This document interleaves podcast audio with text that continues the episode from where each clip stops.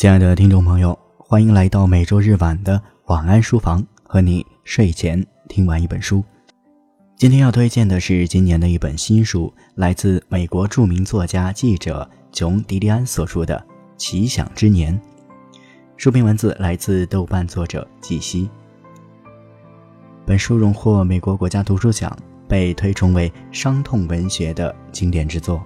那么，他给季希带来了是怎样的感受呢？我们一起来听听看。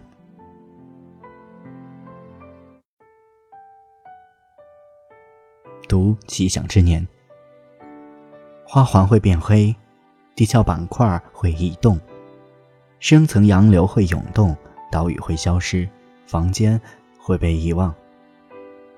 你必须感受潮水的变化，你必须跟随这些变化。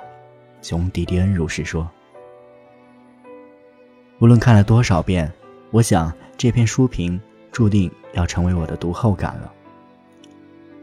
整本书里流动的地气压让我一直透不过气来，断断续续的看完，每次都有些鸡肋的味道。我也曾直面生死，所以迪迪恩的那种平静的哀痛一击击中我的心底。可人都会逃避，所以很多时候想不看了。我很不想和他，迪迪恩，一样再次陷入奇想的状态。可还是会忍不住闲暇时继续拾起来，继续看着，看完再看一遍。《奇想之年》是本纪实作品，记录了迪迪恩生命中艰难的一年。圣诞节前的几天，约翰和迪迪恩夫妇看着女儿金塔娜病倒了，被送进重症监护病房。在新年夜的前一天，夫妇俩从医院探望女儿归来。坐在桌边准备吃饭时，约翰突发了致命的冠心病。就在一瞬间，迪迪恩失去了共同生活四十年的丈夫。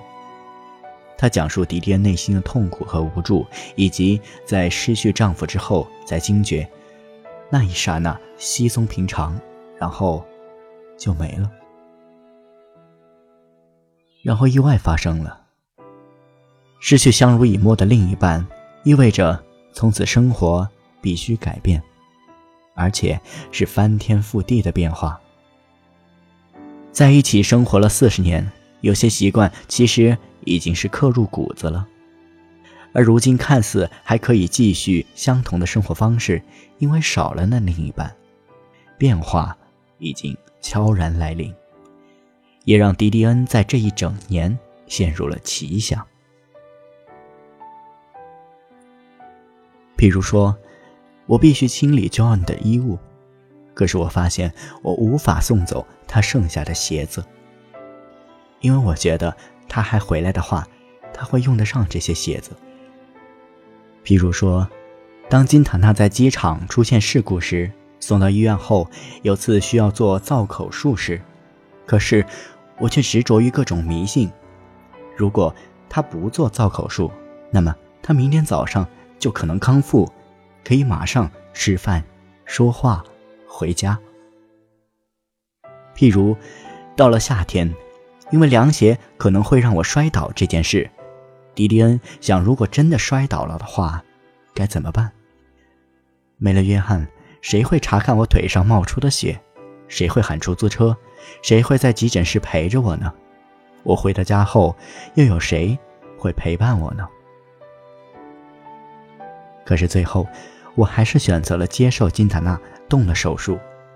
我选择了不穿凉鞋，因为少了约翰，我只能改变生活方式。人类生而向死，我们并非纯粹的野生动物，我们是带着有瑕疵的凡人，终有一死。即便将这个想法推开，我们还是会被这个问题所逼迫。时间一去不复返。我们在时间的学校里成长，我们在时间的火焰里燃烧，我们渐渐衰老，行将死去。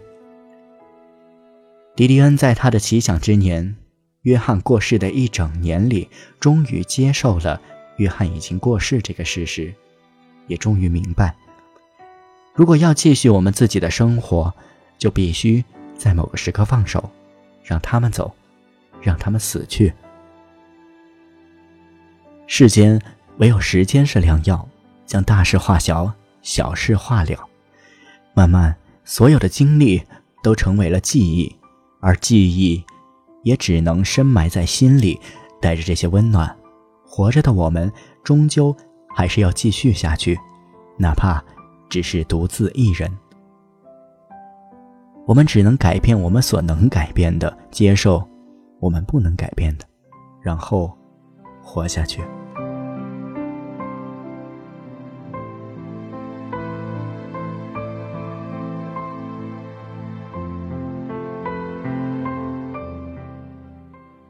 好了，今天的节目内容就到这里。本期的书评文字来自豆瓣作者季西，记录的记，潮汐的汐。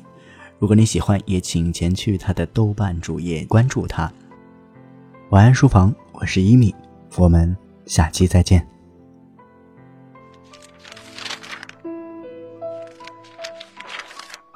你读一本书大概要多久？我读一本书大概需要一个星期吧。嗯，差不多三四天吧。我小的时候读书快，一晚上就能读完一本书。哎，我呀，真的是还真挺久没有看书了。平时工作真的太忙，应酬太多，晚上回家也没有什么时间去看书。